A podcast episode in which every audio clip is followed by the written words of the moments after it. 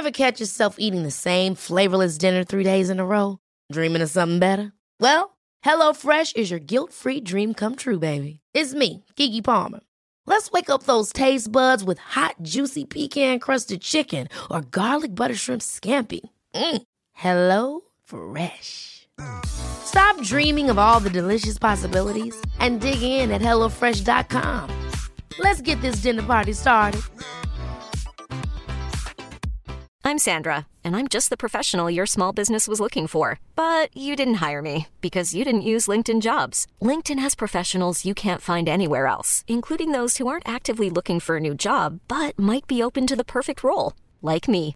In a given month, over 70% of LinkedIn users don't visit other leading job sites. So if you're not looking on LinkedIn, you'll miss out on great candidates like Sandra. Start hiring professionals like a professional. Post your free job on linkedin.com/achieve slash achieve today.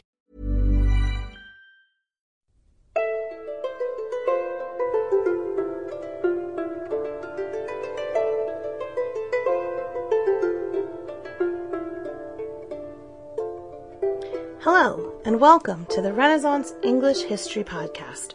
I'm your host, Heather Teysko. This episode will continue looking at the reign of Henry VIII as we go through the history of the Tudor monarchs. In addition to having a lot of wives, the one other thing that Henry VIII is most famous for is bringing Protestantism to England. Henry, knowing full well how to take advantage of trends, figured out a way to extricate himself from the Pope's power, get a divorce, get a new wife, start a new church, and make a ton of money, all in one fell swoop. He did have some help, though, so let's dive right in. In some way, it's ironic that Henry would be the first English monarch to fight the Pope. Let's set the stage. In 1517, a papal cleric named Johann Tetzel was sent to Germany to collect indulgences to help pay for a rebuild of St. Peter's Basilica in Rome.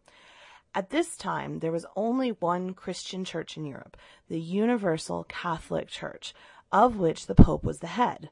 Theology at the time stated that faith alone cannot save a man, but that faith demonstrated through charity and good works were the keys to salvation.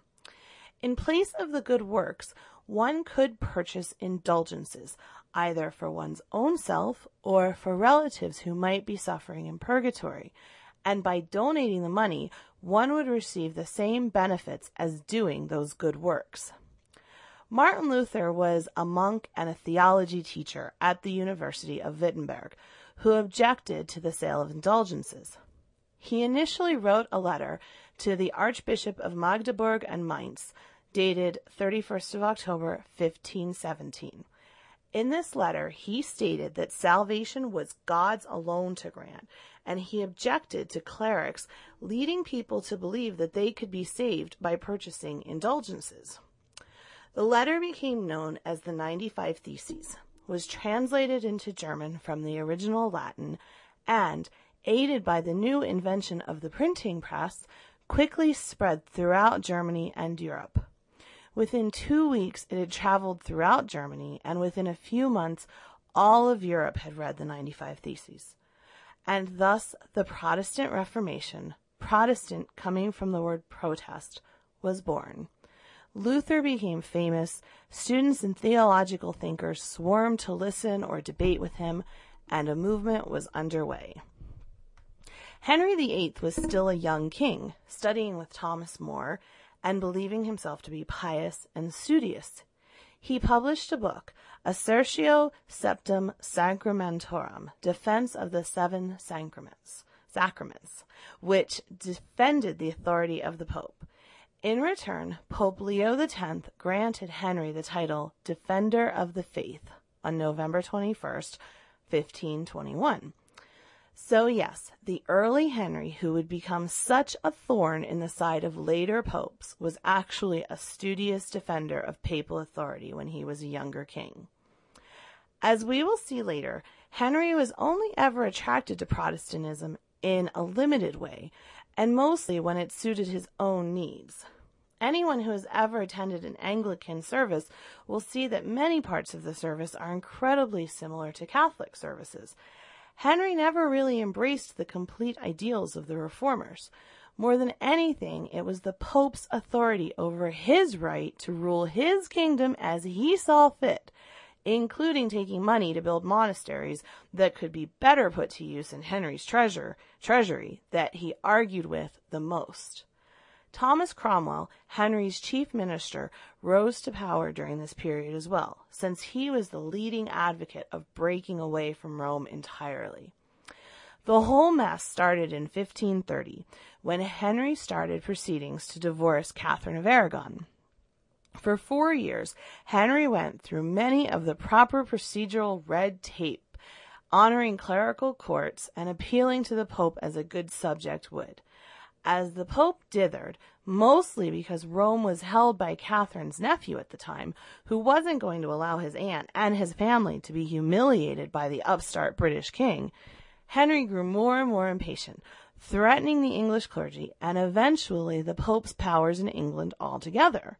By 1534, four years into it, Henry went through with his threats and claimed authority over the English church for himself.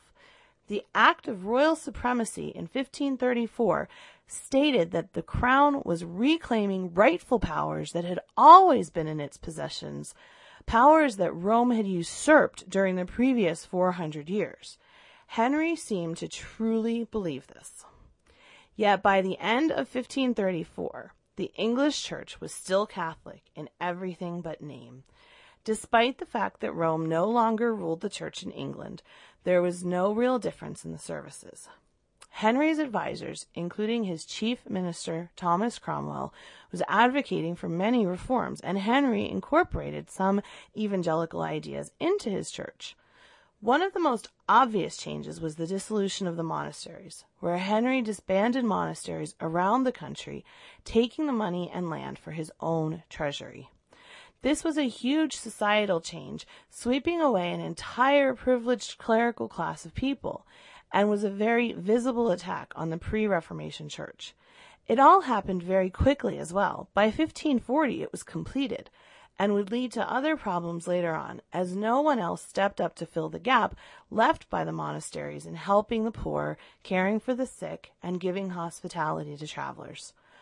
Opposition to Henry's religious policies was also quickly suppressed in England. A number of dissenting monks were tortured and executed.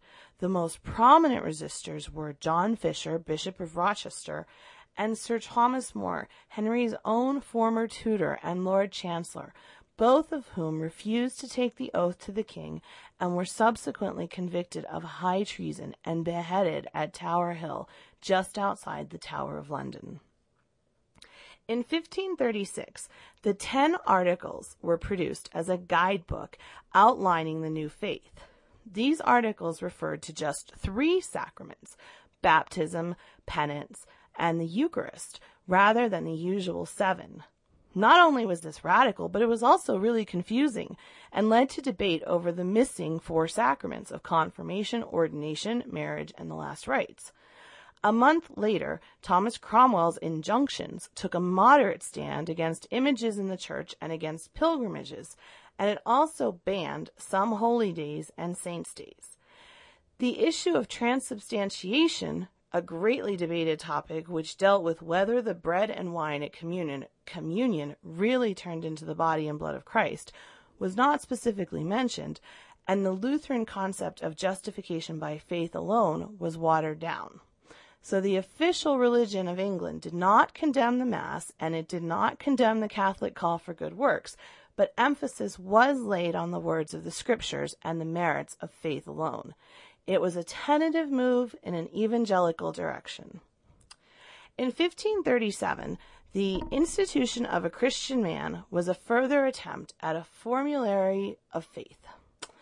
It tried to deal with the questions of purgatory and the status of the four missing sacraments in the Ten Articles, which were now found to be lesser sacraments. It emphasized the fact that justification through the merits of Christ didn't dispense with the need for good works.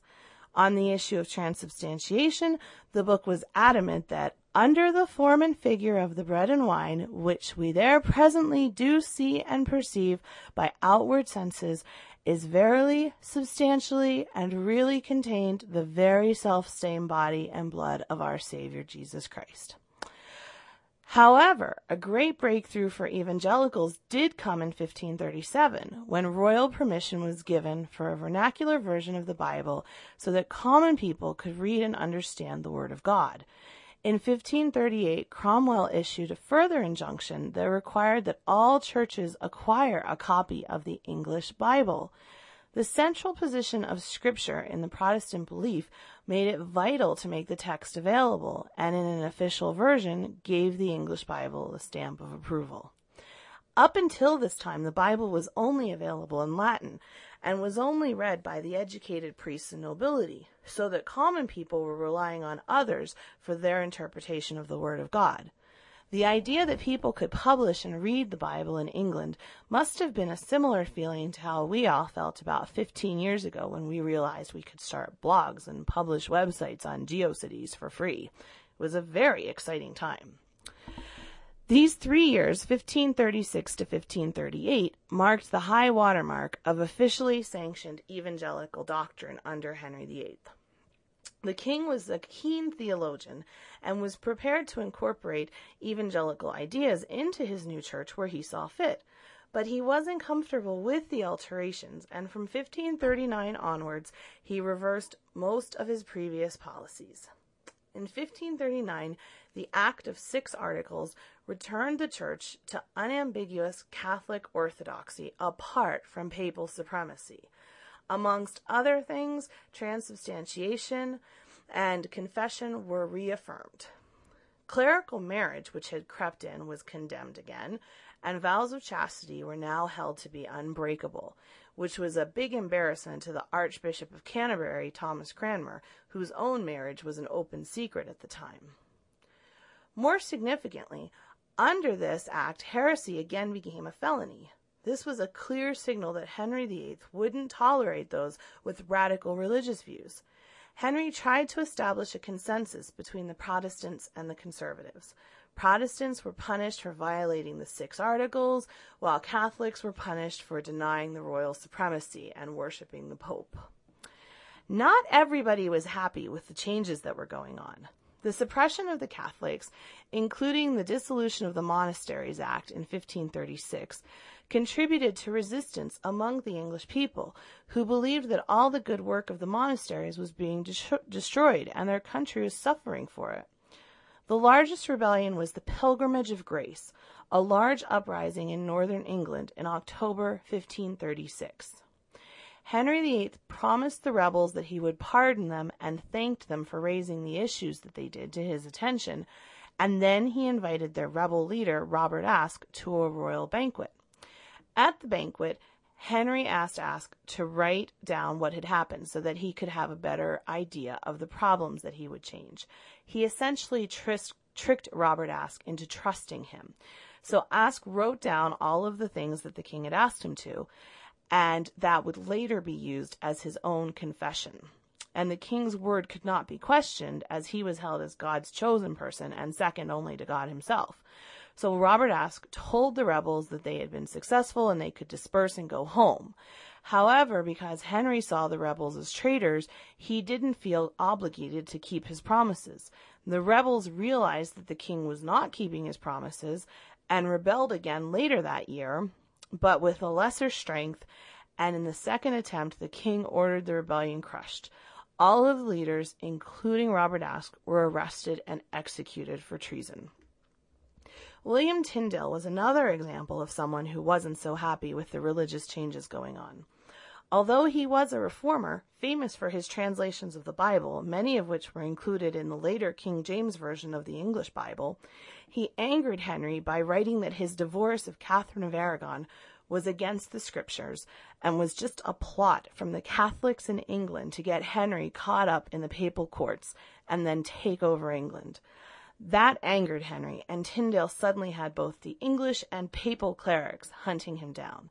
He was eventually found in 1536 in Antwerp after being betrayed by a supposed friend with whom he was staying. Despite Thomas Cromwell interceding on his behalf, he was still strangled at the stake and then his dead body was burned. Tyndale's last words were, Lord, open the King of England's eyes. Until Henry's death in 1547, the Act of Six Articles remained the basis of the Church's faith. In 1543, a necessary doctrine and erudition for any Christian man came down entirely on the side of traditional orthodoxy and merely replaced the papal supremacy with the king's authority. Any traces of Lutheranism that were present in the book of 1537's Institution of a Christian Man had now disappeared.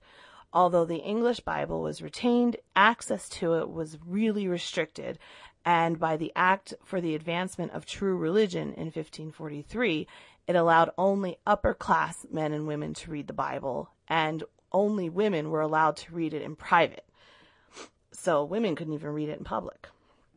Henry VIII had played with the Protestant ideas when it suited him, but ultimately he proved to be conservative on matters of religious doctrine.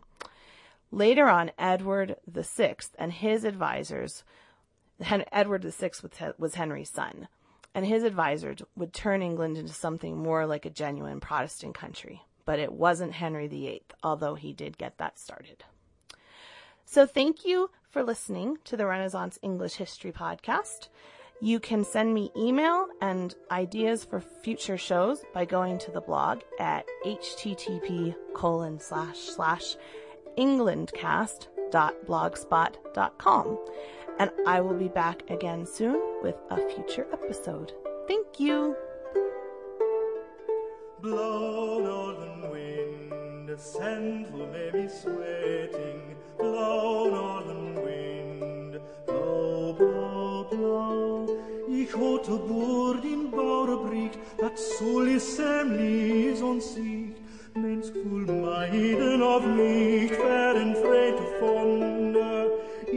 This war fleische wonne, boord of blood and of bone, never yet in Ooster known, air in London.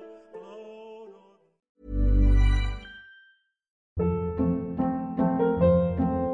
Hold up. What was that? Boring. No flavor. That was as bad as those leftovers you ate all week. Keke Palmer here, and it's time to say hello to something fresh and guilt-free. Hello Fresh. Jazz up dinner with pecan-crusted chicken or garlic butter shrimp scampi. Now that's music to my mouth. Hello Fresh. Let's get this dinner party started. Discover all the delicious possibilities at hellofresh.com.